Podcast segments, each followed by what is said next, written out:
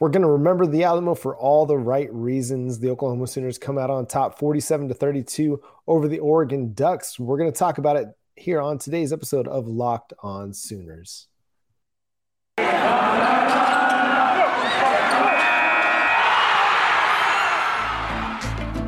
You are Locked On Sooners, your daily podcast on the Oklahoma Sooners, part of the Locked On Podcast Network. Your team every day.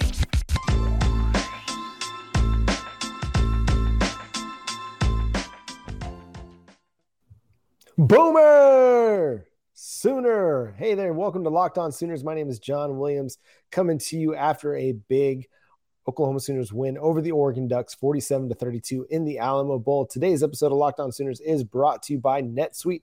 NetSuite is the number one cloud financial system to power your growth. Head to netsuite.com slash locked on NCAA for special end of year financing on the number one financial system for growing businesses. Thank you for joining me. My name is John Williams. You can follow the show on Twitter at Locked On Sooners, on Facebook, Locked On Sooners Podcast, and on YouTube, search Locked On Sooners. What a win for the Oklahoma Sooners. Jumped out to a big 30 to 3 lead at halftime and were able to, for the most part, to cruise to victory in the second half. The Oregon Ducks made it interesting with a little bit of help from with some from some questionable coverage choices by the Oklahoma defense and made the game a little bit more interesting with uh, about five minutes left to play or so. But it was a complete domination. Uh, after about, you know, after the first quarter, really, it was a 24 point second quarter that put the Oklahoma Sooners out in front for good.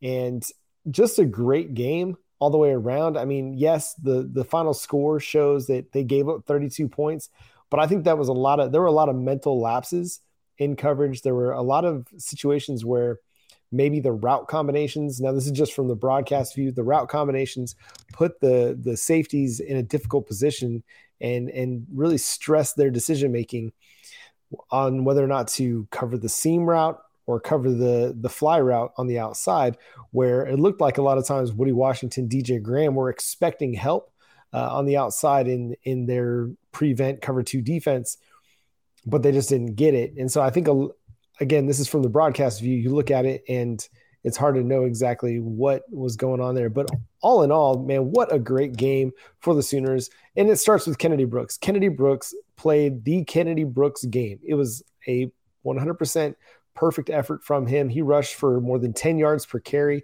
on 142 yards on 14 carries, three touchdowns, uh, added 20 plus yards receiving as well. Just he did what Kennedy Brooks does. He got to the second level several times, had a big 40 yard run. Both of his touchdown or two of his touchdown runs came from more than 16 yards uh, on the ground. And I'm gonna miss you, Kennedy. I know that you still have eligibility, and it's but there's potential that you you could come back one more year, but you're gone. You're gone to the NFL, and my heart breaks. I'm I'm I'm sad to watch you go, but I'll be excited to watch you at the next level on Sundays doing what you do. And it was really fun to watch a national broadcast crew, a crew that hasn't watched Kennedy Brooks all year long or Kennedy Brooks much in his career, enjoy watching Kennedy Brooks run the football because that's what we've enjoyed for so long is just the patience, the vision, the surprising kind of speed and explosiveness out of Kennedy Brooks, the ability to make people miss and get to the second level and just churn off 10 yard, 15 yard runs seemingly every single play. Now, obviously, it wasn't every single play. The Oregon Ducks made things a little bit more difficult for him uh, on, on some occasions, but all in all, man, it was a great way to go out on top. If you're Kennedy Brooks, earned the player of the game from the broadcast crew. If he does go to the NFL, that's just the the right way to close out his his career for the Oklahoma Sooners. One of the most underrated backs in college football over the last I don't know four or five years, and one of the great Oklahoma Sooners running backs of all time. Now he may not ever be seen in the same light as a Billy Sims or an Adrian Peterson or a Samaj P. Ryan or Joe Mixon, but the production and the consistency that he played with in his time with the Oklahoma Sooners was absolutely remarkable. And tip of the cap to you, Kennedy Brooks, for such a great game. It was big second quarter from him that that helped kind of spur that 24 point second quarter. Uh, after his first touchdown, you know, two drives later, he has the 40 yard run, and that helps to set up Caleb Williams' first touchdown pass of the day to Drake Stoops. And if that wasn't a moment that all of Sooner fans just stood up and like just clapped, whether it was at the stadium or in your homes or in your hearts or in your minds, like you were pumped to see Drake Stoops catch the ball in that moment with his dad standing on the sideline to greet him as he comes off. Just a, a cool, cool moment. And one of the underrated things about sports is the moments that it creates like that. It's rare to get the father son moment like that. Usually it's the you know the the the parents and the kid after the game, you know, celebrating a big performance, like we saw with the the Kansas fullback uh, when they beat Texas earlier in the year. So just just a lot of really cool moments there. Caleb Williams, I thought, played one of his best games as an Oklahoma Sooner. It may not have had the yardage totals that he had against TCU or and Texas Tech, but still he was very efficient, 21 to 27 for 240 yards, three touchdowns you I, I, I really liked his decision making in this game. You know, when things were available downfield to take a shot, he took a shot. When things weren't, he worked quickly through his progressions and he got the ball out of his hands and he got it to receivers underneath. And uh, we can't say enough about what the game that Cale Gundy called. I mean, I'm just kind of going like off the top of my head through observations, but what a great game by Cale Gundy. They had a great game plan. They wanted to run the ball, establish the run make Oregon work to slow down Kennedy Brooks. And then they wanted to get uh, Caleb Williams involved with play action, which they did. You saw on a big fourth down uh, conversion late in the game where they used play action to spring uh, Jeremiah Hall open on the right side of the field to pick up an easy first down. They used play action on the big Marvin Mims touchdown reception. Caleb Williams works really, really well out of play action the other aspect of this that I've, I found really, really interesting is that the thing that we've kind of been calling for for months now is getting Eric Gray more involved. Eric Gray got the first series of the game, and they kept him involved throughout the game. Uh, ultimately, he ended up with, uh, I think it was like eight carries. Uh, yeah, eight carries for 82 yards. Uh, he did have one big run that helps uh, for 48 yards that kind of helps inflate that. But even if you take that away, that's seven carries for 34 yards, which is still a pretty efficient day on the ground. Um, and then you look at what he did receiving as well. He had five catches for 25 yards and a touchdown. So he had uh, over 100 total yards at the same time that Kennedy Brooks had 142 rushing yards. And then you got Marcus Major coming out of nowhere with 10 carries for 54 yards rushing. And that's what we've been kind of calling for from the Oklahoma Sooners we know Kennedy Brooks was the starter. He was the guy. But we also knew that in their back pocket, they had this guy named Eric Gray who stood out in the spring game. He stood out early in the season, but seemingly wasn't getting wasn't getting the same opportunities. Not seemingly, he wasn't getting the same opportunities. And for whatever reason, we'll we'll never know. But it was just a travesty that he he got kind of got kept on the sideline and used a lot in pass protection, but not used as a rusher or used as a pass catcher very often. Now he did. He'd, he'd get, you know, five, six touches a game over the final eight games of the season. I think he averaged something like three, three and change touches a game over the final eight games of the season. How? Like, how is that even possible? In games when your offense was struggling at times against Baylor, against Iowa State, in the second half against Oklahoma State, sometimes you need a spark. And Eric Gray is that guy that can give you that spark. And we saw it tonight that even though he didn't get the same amount of carries as Kennedy Brooks, he got near the same amount of touches and and he produced with those touches. So going into next year, Cale Gundy just gave Jeff Lebby a little bit of the recipe of how to get Eric Gray involved and utilize him so that your offense can be more explosive. We're going to continue to talk about this big win for the Oklahoma Sooners after I talk to you about NetSuite. This is it, the putt to win the tournament. If you sink it, the championship is yours. But on your backswing, your hat falls over your eyes. Is this how you want to run your business? Poor visibility because you're still relying on spreadsheets and outdated finance software. To see the full picture, you need to upgrade to NetSuite by Oracle. NetSuite is the number one cloud financial system to power your growth with visibility and control of your financials, inventory, HR, planning, budgeting, and more NetSuite is everything you need to grow all in one place. With NetSuite, you can automate your processes and close your books in no time while staying well ahead of your competition. 93% of surveyed businesses increase their visibility and control after upgrading to NetSuite. Over 20 sorry, over 28,000 businesses already use NetSuite. For the new year, NetSuite has a new financing program for those ready to upgrade at netsuite.com/locked. So head to netsuite.com/locked for this special one-of-a-kind financing offer on the number one financial system for growing businesses. That's netsuite.com slash locked. more observations on this game. It's it's one of those still got me spinning a little bit. You know, I, had I wrote a few pieces already for the Sooners Wire, but uh, just recaps and I, I, want to talk first. Let's talk about the Marvin Mims touchdown. Um, you know, it's evident that teams were trying to take away the deep ball from the Oklahoma Sooners, whether it was Spencer Rattler that was playing quarterback or Caleb Williams that was playing quarterback. They did not want their receivers getting behind uh, the the defense. They did not want Marvin Mims, Michael Michael Woods, Mario Williams getting behind their their defensive backs. They made a concerted effort to play a shell coverage, cover four, cover two, two deep safeties, and man, they did not want Oklahoma beating them deep. And at times, that played right into uh, they played it perfectly. The Baylor game, the Iowa State game, that those defenses came up with really good game plans. Part of the Kansas game, uh, West Virginia, you look at, and I mean, there were defenses that executed that very, very well. I think the problem that happened in the season is that they weren't patient enough. They didn't run the ball effectively enough, or or just run it enough. They didn't use the underneath passing game either very much. Like tonight, we saw more bubble screens, we saw more drag routes, we saw more of the play action uh, with the with the slip uh, to the tight end to the flat. We saw a little bit more of that than I feel like we saw in much of the last, I don't know, few weeks of the season.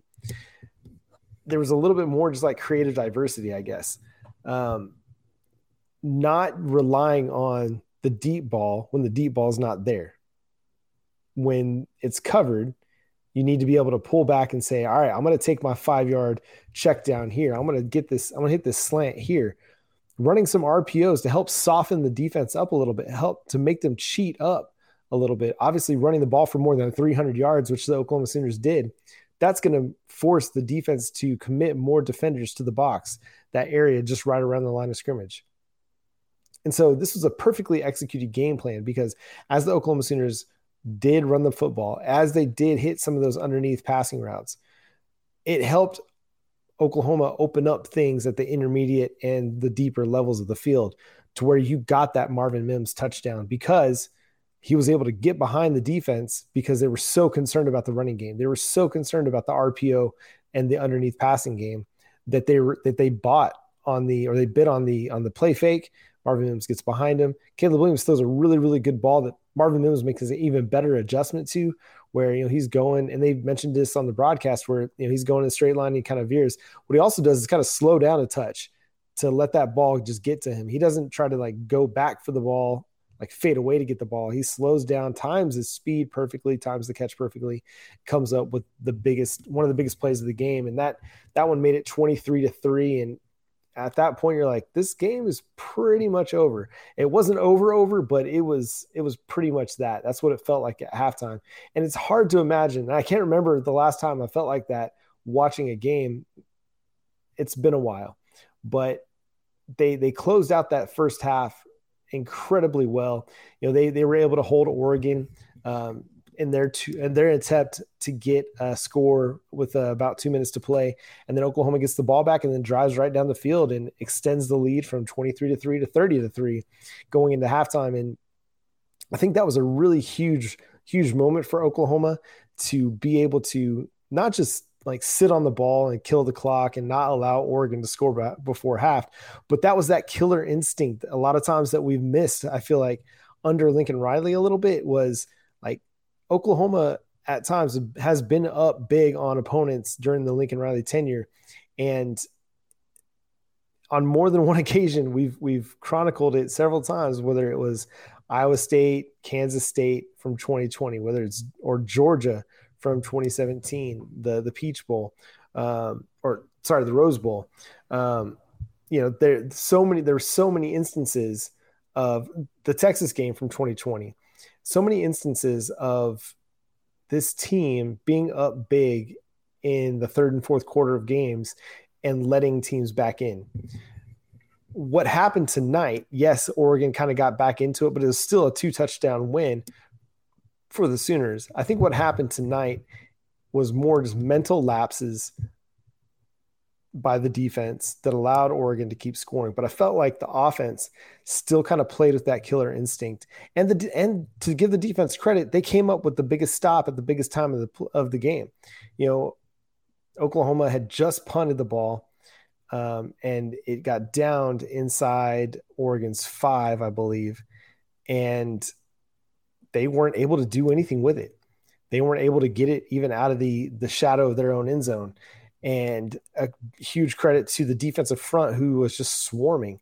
Um, and I, and I think the defense deserves a ton of credit for what they did because they were down Brian Asamoah at linebacker, Nik Bonitto, uh, Isaiah Thomas, Perrion Winfrey, um, and then you you saw DaShaun White get hurt early in the game. You saw Keyshawn Lawrence get hurt at one point, and so they're they're having to use a lot more guys that didn't play a lot of snaps uh, during the 2021 season, but they came up with huge plays at huge times. Like Oregon was moving the ball pretty decently in the first half. They were getting into Oklahoma territory, but they were never able to capitalize on it. They got the Justin Broiles interception on Oregon's first drive of the game.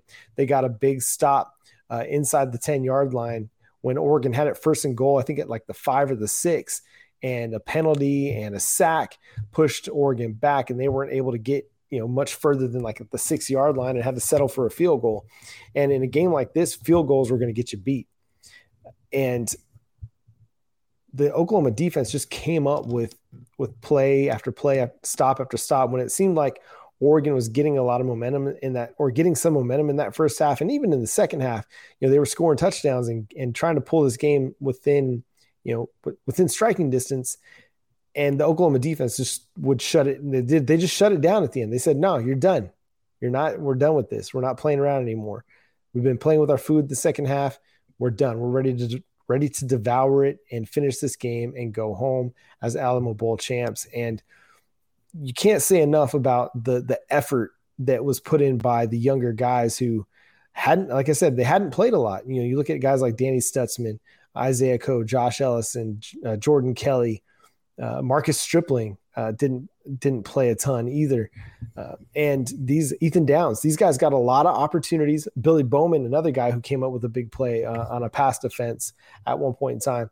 These guys who hadn't played a ton uh, over the last couple months of the season or much at all during the regular season were called on to play a lot and they all i feel like they all came up big marcus stripling had several several pressures and at least a half a sack, if not a full sack. Ethan Downs was involved on a sack. LaRon Stokes was involved on, on a sack.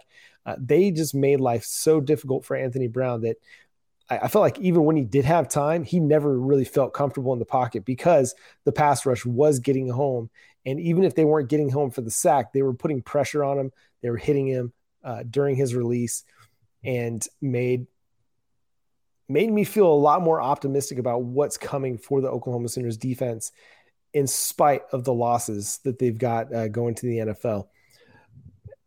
Yeah, it, it it wasn't a perfect defensive performance, but you you had to kind of picture that with such a huge lead, there was going to be an, a semblance of prevent defense where you're just trying not to give up big plays. And at the same time, they kept giving up plays. If I have one complaint from this game, it's just that that when you have such a big lead like the Oklahoma Sooners did, it's inexcusable for a defensive back or a coverage to allow wide receivers behind you. It looked like at several times that, like I said earlier in the show, that DJ Graham, Woody Washington were expecting some help from the safeties. And it could have been the the route combinations that Oregon was throwing at them that that held the safeties in. Could they have been running some seam routes? It's possible to to just put stress on the safeties to make a decision. And that's when the cornerbacks kind of got left out to dry. But again, why are you in cover two? Why are you playing your cornerback under, you know, underneath technique? Why are you not letting him run with the guy? You know, play cover four. Like if you're gonna, you want all four of your guys playing deep, and then you have your linebackers underneath and your slot guy underneath to where they can cover that intermediate part of the field. Because there's no excuse in a game like that for letting receivers get behind you. Now, you don't want to go complete prevent, but you have to understand that the only way that Oregon can get back into that game is quick, big plays, quick strikes, and touchdowns. And Oklahoma allowed all of that. But coming up next, let's talk about my three stars of the game. Uh, we'll share a few more final thoughts on Bob Stoops, the man, the myth, the legend.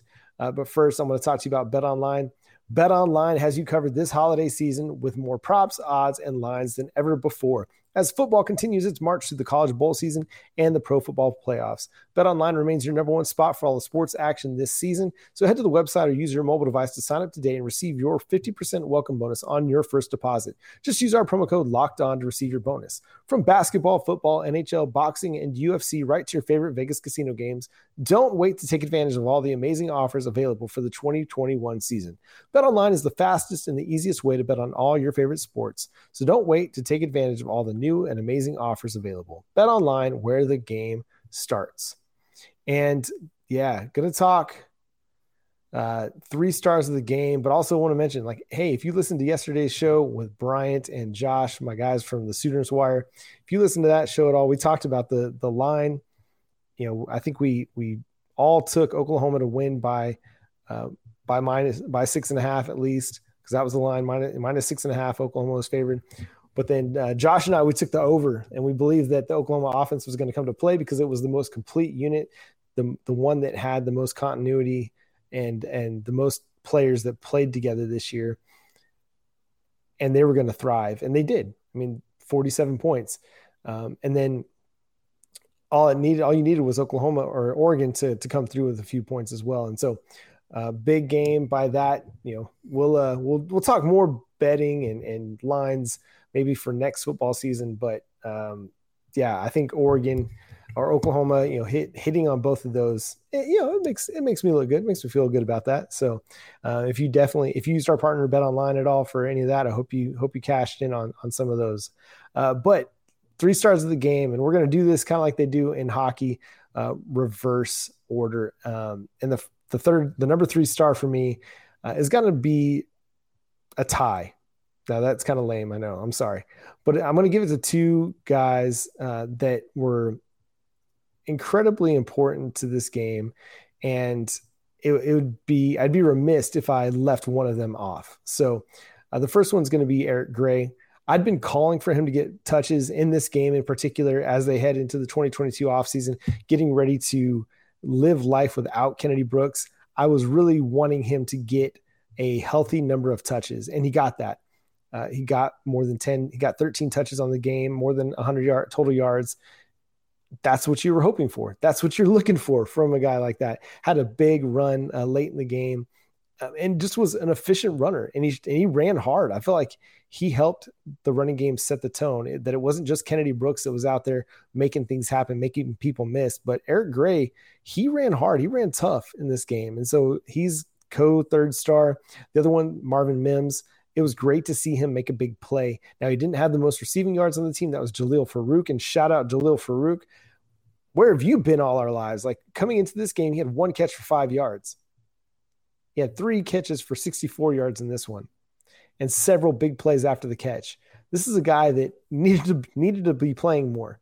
Now they had him playing a little bit at times, but he definitely needed some some opportunities, and that's going to be a really fun guy to watch going into 2022 because with him and Marvin Mims and Mario Williams, you have a really, really nice, uh, fast, athletic trio of receivers that could end up being your starting trio going into next year. Now it's possible you still have some other guys that, that could contend for a starting spot, but uh, you know, if I'm looking at it as it is right now, those are the three that I'm kind of like putting up there as my like. These are if everything goes right and they earn it, this is what I'm hoping for to be my my top three wide receivers because I think a guy like Jalil Farooq could play in the slot like Marvin Mims did this year. I think you can move Marvin Mims back outside. You can put Mario Williams on the outside on the other side and use Jalil Farouk on the inside uh, in the slot. I mean, really, all three of those guys could play the slot. So that gives you a lot of options if you're willing to rotate those guys around. All right, number two star, Caleb Williams. Come on down, sir. You are the number two star on Locked On Sooners uh, you're the star of our hearts, man. We hope that you're going to stick around. We hope that you're planning on playing for the Oklahoma Sooners uh, for the next several years. But you had a, you know, Caleb Williams had a great game today. I thought that this was his best game just from a patience and decision making standpoint. He knew that he didn't have to make a big play every single time, that he could just drive the field. And I felt like this was like one of his more efficient games where he didn't necessarily have all the big plays like he did against Texas Tech, didn't have the huge passing yards, but just kind of from a total totality aspect, uh, it, he was just really, really good. He let the game come to him a little bit more as opposed to trying to force things. Um, so shout out to Caleb Williams for for playing a really, really good game. Gives us a lot of again, like a lot of these guys, gives us a lot of optimism for 2022 as well. And then the number one star, the guy that we started the show talking about, and that's Kennedy Brooks. More than 140 yards, averaged more than 10 yards per carry, three touchdowns. What more can you say about the guy? I think he continues to prove that he's going to be a, a diamond in the rough of the 2022 NFL draft. It, whichever team decides to pick him within the first three or four rounds of the draft, they're going to love the returns that they get because the things that he is great at, the things that he is elite at, are things that transfer to the NFL. Good vision, good agility, good elusiveness, the ability to read defenses and read blocks and pick up run or pick up yards at the second level. Uh, you know, he may not be the athletic freak that some of these other guys that are going to be uh, playing running back in the NFL are, but he's got all the right tools to be a really good running back in the NFL.